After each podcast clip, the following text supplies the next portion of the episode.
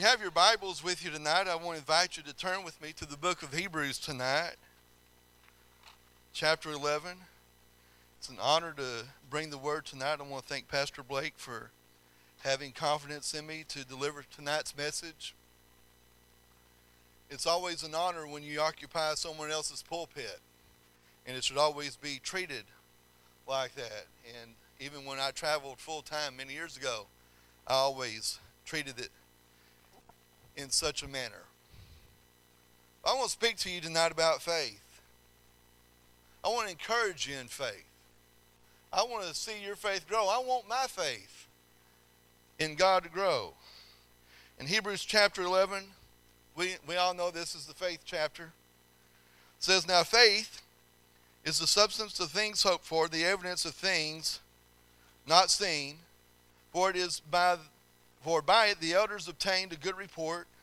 Through faith we understand that the worlds were framed by the word of God, so that the things which are seen were not made out of things which do appear. By faith Abel offered unto God a more excellent sacrifice than Cain, by which he obtained witness that he was righteous, God testifying of his gifts, and by it being dead yet speaketh. Father, tonight is as we enter your word, Lord, I just pray that your anointing would be strong in this place tonight. Lord, anoint me to speak that which you would have me to speak. And Father, anoint the hearts and the ears of the hearer of the word tonight, Lord, so that they might receive your word and rightly divide it and apply it to their lives. And Father, it's in Jesus' mighty name we pray. Amen. Faith. You know, the Bible tells us that faith in Romans it tells us that faith comes by hearing and by hearing the Word of God. We are not naturally born with faith. Faith happens when we're born again. The Bible teaches us further on in Hebrews 11 that in order to please God, you've got to have faith because you've got to have faith to believe that He is. I don't know of anyone in this building tonight, myself included, that has had a face to face encounter yet with God. If you have, I'd like to hear about it. Amen. That's, that would be a powerful testimony. You see, faith is taking God at His word and asking no questions. Faith is knowing that all things work together for good to those who love God and are called according to His purpose. It doesn't say that all things work good together, and it doesn't say all things go well together, but it says that God takes the good, the bad, and the ugly in our life and works it and molds it into something beautiful and into something precious. Faith is paradoxical, it goes beyond reason and believes without really understanding why. I want you to know tonight that, that God wants our faith to increase. Pastor's been talking about miracles, shared about a miracle that happened this morning. And then one of the things that touched me in that was that this guy, his parents were missionaries, and his mother's just like, I don't know if I believe that anymore. I want you to know something. There are always going to be, don't judge her because everyone goes through seasons in their life.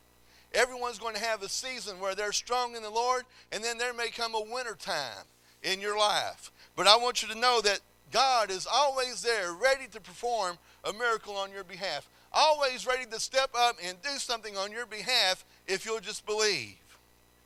If, we, if you'll turn over with me to the Gospel of John for a second. Actually, I'm, I'm getting ahead of myself. There's a, another scripture that just came to my mind. I believe it's Matthew chapter 8. You don't have to turn there. You can go ahead and go to John chapter 11. But over in Matthew chapter 8, I, Lord just quickened me and reminded me that there was a centurion that came to Jesus. And the centurion came to Jesus to ask for healing for his servant. And so Jesus was like, Yeah, let's go. And the, the guy said, No, I'm not worthy to have you in my house. He said, I'm a man of authority, and I say to this one, Go, and he goes, and I say to this one, Come, and he comes. And he said, Lord, if you'll just send your word, I believe you'll heal him. And the Bible says that Jesus marveled at his faith. He marveled at it. He said, Not in Israel have I ever found so great a faith. I want you to know something. I want to work up in the Lord. I want to I want the Lord to build such a faith in my life. I want to have Jesus authoring and finishing such a faith in my life that I come to a point that where maybe even something I believe for might marvel him. Amen. I don't want to be just the average go lucky guy. I want God to, to bless me. I want God to do some awesome things in my life. And when I, when I preach on faith, I'm not talking about the name it and claim it faith. I'm not talking about preaching on having faith in faith as the faith preachers preach. Amen. That, that just doesn't work. I'm not talking about blab it and grab it. But I'm talking about having genuine faith in the Lord Jesus Christ. And the Bible tells us that Jesus healed that servant without even having to go there. And when the centurion got home, he found his servant healed. That's the kind of level of faith that, that I believe that we need to mature to in our life that we're walking in as well. If we're going to see miracles happening in our church, then we all need to step up our game, so to speak. And stop settling for mediocrity. I know that there's all kinds of teachings on faith out there that we need to be careful on. There, there's people who teach that, that what, what they call dual covenant theology. And if you don't know that what that is, that means that there are some preachers who preach that if you're Jewish, if you just keep the seven laws of Moses, you're automatically saved without believing in Jesus Christ. And, and then there's seven lies that Bible believing Christians believe. One of them makes me sick, and that's the belief that God only helps those who helps themselves. I know that to be so anti-gospel. And then the other lie is that a lot of Bible believing Christians believe is, well, regardless of which way we go, either to mosque or temple or to church, we're all going to wind up in the same place. That's another lie. Why? Because Jesus said, I am the way, the truth, and the life, and that no man comes to the Father except by me.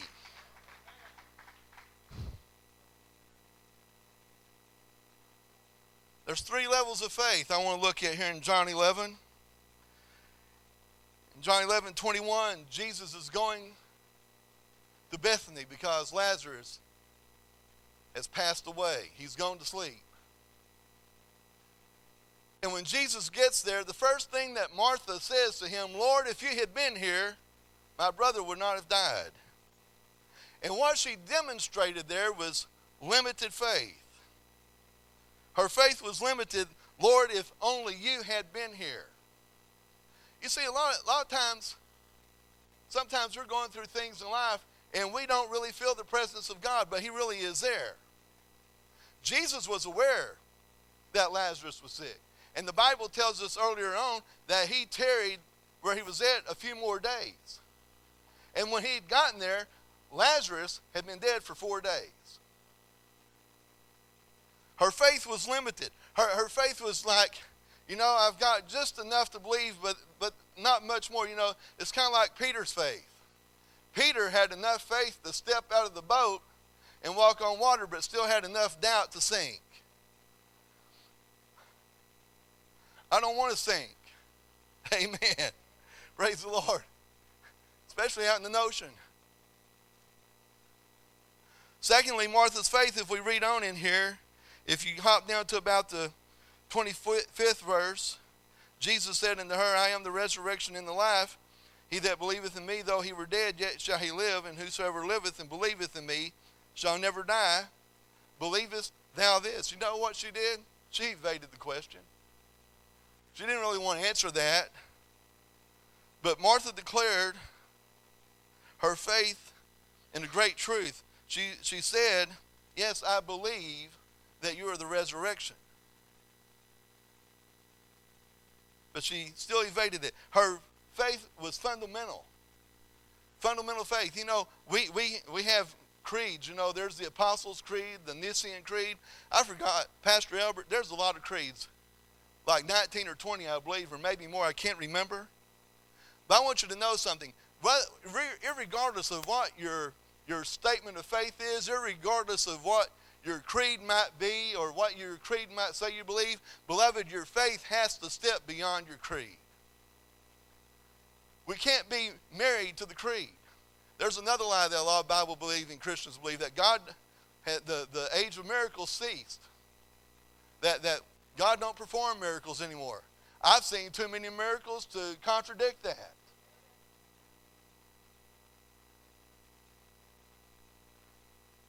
So then they went to Lazarus' grave.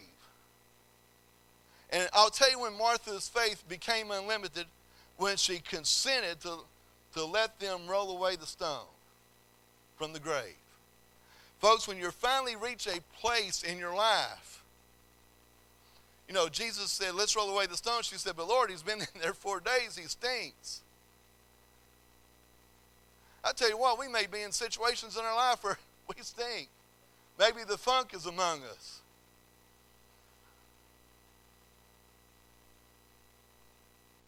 But sometimes we just have to say, Lord, yes. Let it be, Lord. Let, listen, when you roll away the stone from the grave, things are going to happen. Beloved, it is time that we allow our faith to become unlimited. Not just fundamental, not just limited, but we need to let the Lord, you know, a lot of times we're in positions because God wants to do a miracle in our life. The miracles confirm the gospel. They're not here for our entertainment. A lot of people in the church today treat spiritual gifts like Tonka toys. Oh, I got the gift of tongues. Oh, really? I got the gift of healing. Or I got the gift of word of knowledge.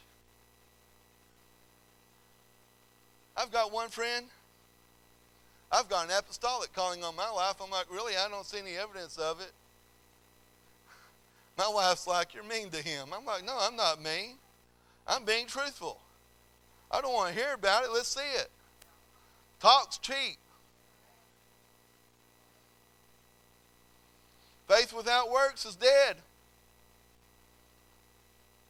That's what the word says. You see, miracles thrive in unfavorable conditions, manifest in the most impossible conditions. Miracles happen not because things are right, they happen because everything's wrong.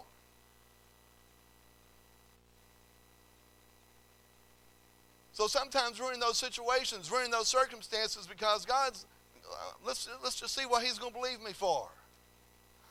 You know, let's see if He's going to believe me for door number one, door number two, or door number three. God's not Monty Hall. It's not let's make a deal. I'm going to believe Him for the big thing. I've learned that there's two kinds of miracles in my life. First of all, there's sovereign miracles, things that God just, boom, it just happens. We read about it here in Hebrews 11, around verse 3, when he says, it says, the worlds were framed out of things that are not seen. God didn't run down to Ace Hardware and buy dirt to make this earth. He didn't go and get wood. He spoke and the wood was. He spoke and kaboom, there was the sun. I, I, tell people all the time, yeah, I believe in the Big Bang Theory. God spoke and bang, there it was.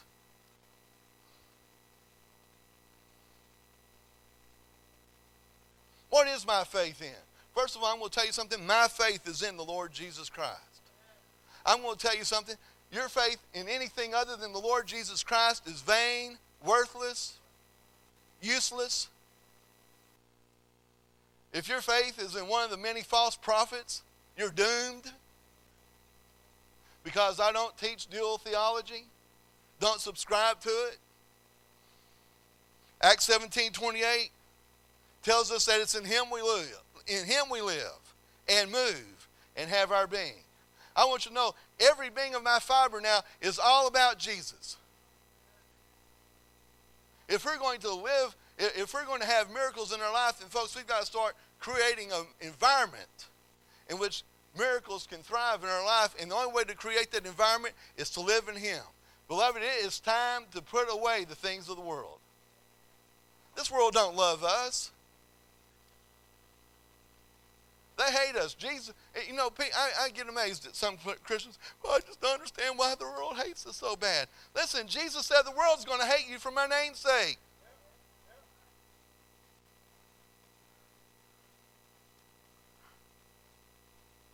They love Islam. Climate change is your most dangerous enemy now, but I ain't seen it cut your head off yet. Amen. Bless God.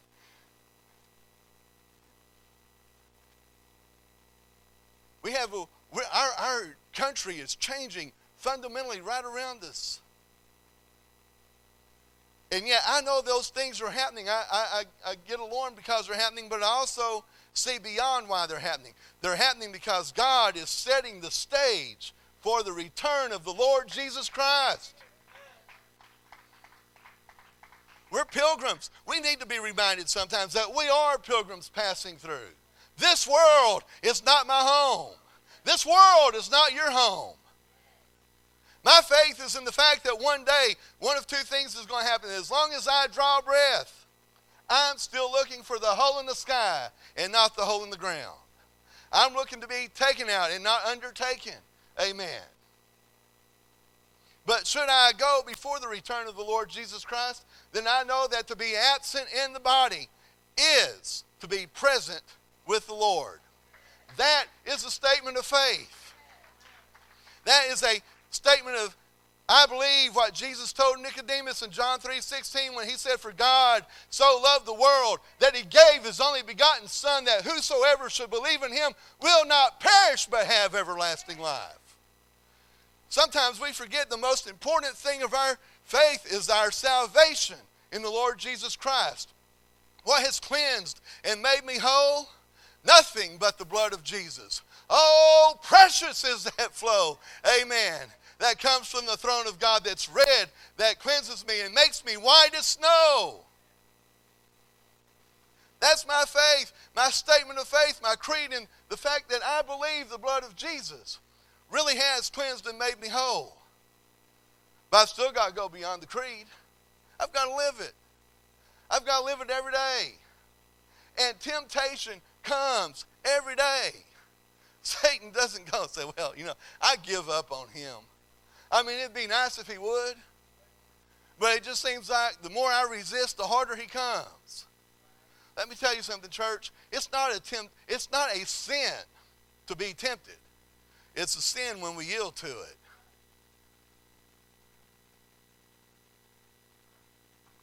I have faith in the saving power of the Lord Jesus Christ. Without Jesus, I'm lost. I believe him because I believe he's also the supplier of all my needs according to his riches and glory through his son Christ Jesus. One day Jesus on the road asked his disciples, "Who do you say that who does the world say that I am?" First of all, and they said, "Well, the world says you're this and that and the other. Some say you're John the Baptist, some say you're Elijah." And then Jesus turned the question. He said, "But what about you? Who do you say that I am?" And Peter had a, a moment of greatness. And he said, Thou art the Christ, the Son of the living God. And then in a few verses later, he turned around and had flesh again. But Jesus told him, He said, Blessed are you, Peter, because flesh and blood hasn't revealed this to you, but my Father in heaven. We need to get a revelation tonight of who Jesus is. And we need to get a revelation tonight as to who we are in Christ Jesus. To realize that we are children of the King and grafted in through the blood of Jesus. That we have been adopted into his kingdom. He is to me Jehovah Jireh. That's who I say he is. I remember that old song, Jehovah Jireh, my provider. His grace is sufficient for me, for me, for me. Why? Because, my, my, listen, God owns the cattle on a thousand hills. He owns every fruit on every tree. He, is, he owns every nut on every branch. God can, listen, if he said, if I take care of the birds of the air, I will take care of you. Pastor touched on that in the message this morning. Don't worry about tomorrow. Listen, we, we, we need to just ha- have our faith in God that He's going to supply our needs, regardless of what goes on in the world. If the economy crashes tomorrow, so be it. God's still going to supply my needs. Not welfare, but God. I believe Him for my healing. How many of you need healing tonight? He is Jehovah Rapha, the Lord my healer. I'm going to tell you something. A lot, a lot of times we forget that, that Jesus is in the healing business. I tell you what, I take all my medical needs to Jesus first. I, I found that I recover faster when He touches me rather than when man cuts on me. I want to be touched by him. That brings me to those second miracles. First are the sovereign miracles.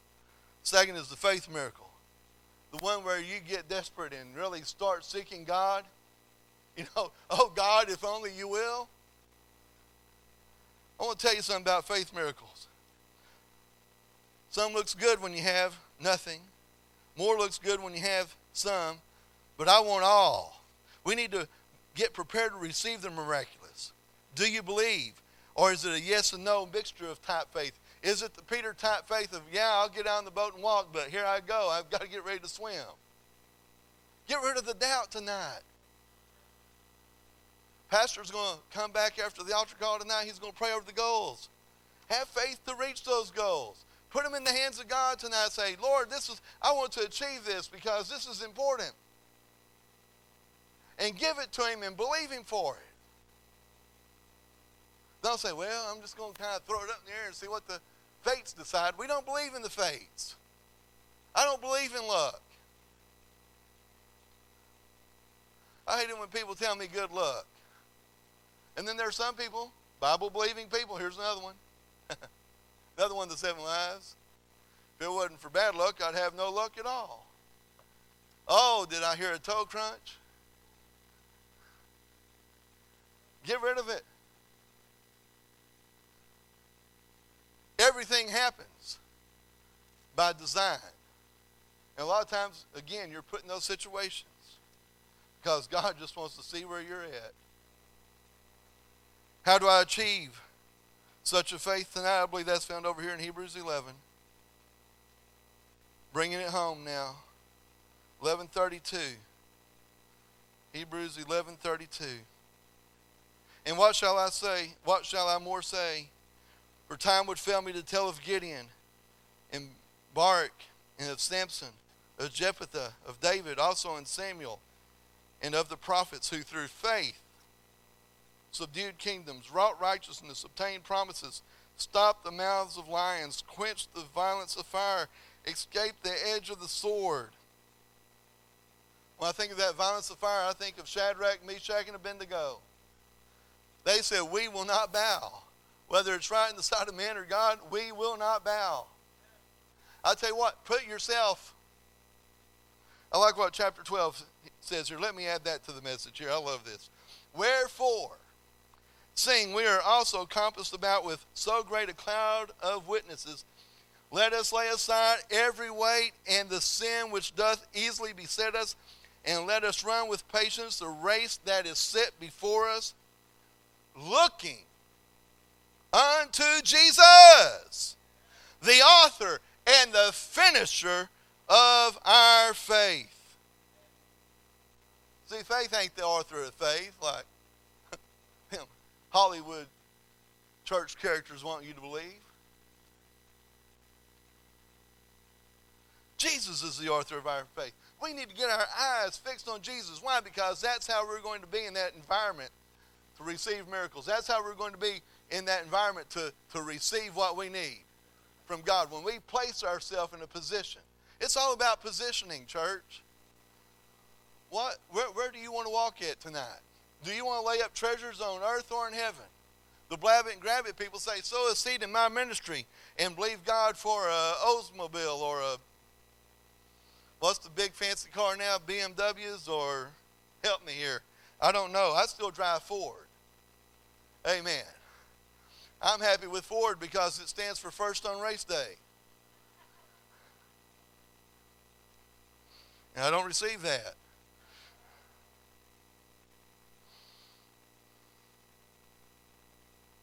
You know, when I hear them people say that, oh, I'm believing God for a fancy new automobile, I'm just like, God, I'm just believing you for something that runs. And I don't care what it is. I don't sow, listen, when we give special offerings here, I don't sow into it with a special offering and say, now, God, I'm testing you. Listen, the Bible says don't test him first of all. Amen. I ain't going to tempt God. When I sow into missions, when we sow into missions monthly, I don't do that believing God for something. Uh, God, I want a five story house. No, I don't, because I got to climb the stairs. You ain't going to find me in no elevator. I hate them things. I hate getting stuck. You, know, you, you want to see something entertain me, entertaining? Years ago, when Phil was in the hospital after he got his transplant, I was at Children's Medical Center. The elevator got stuck. Everyone was laughing, watching him pull the fat man out.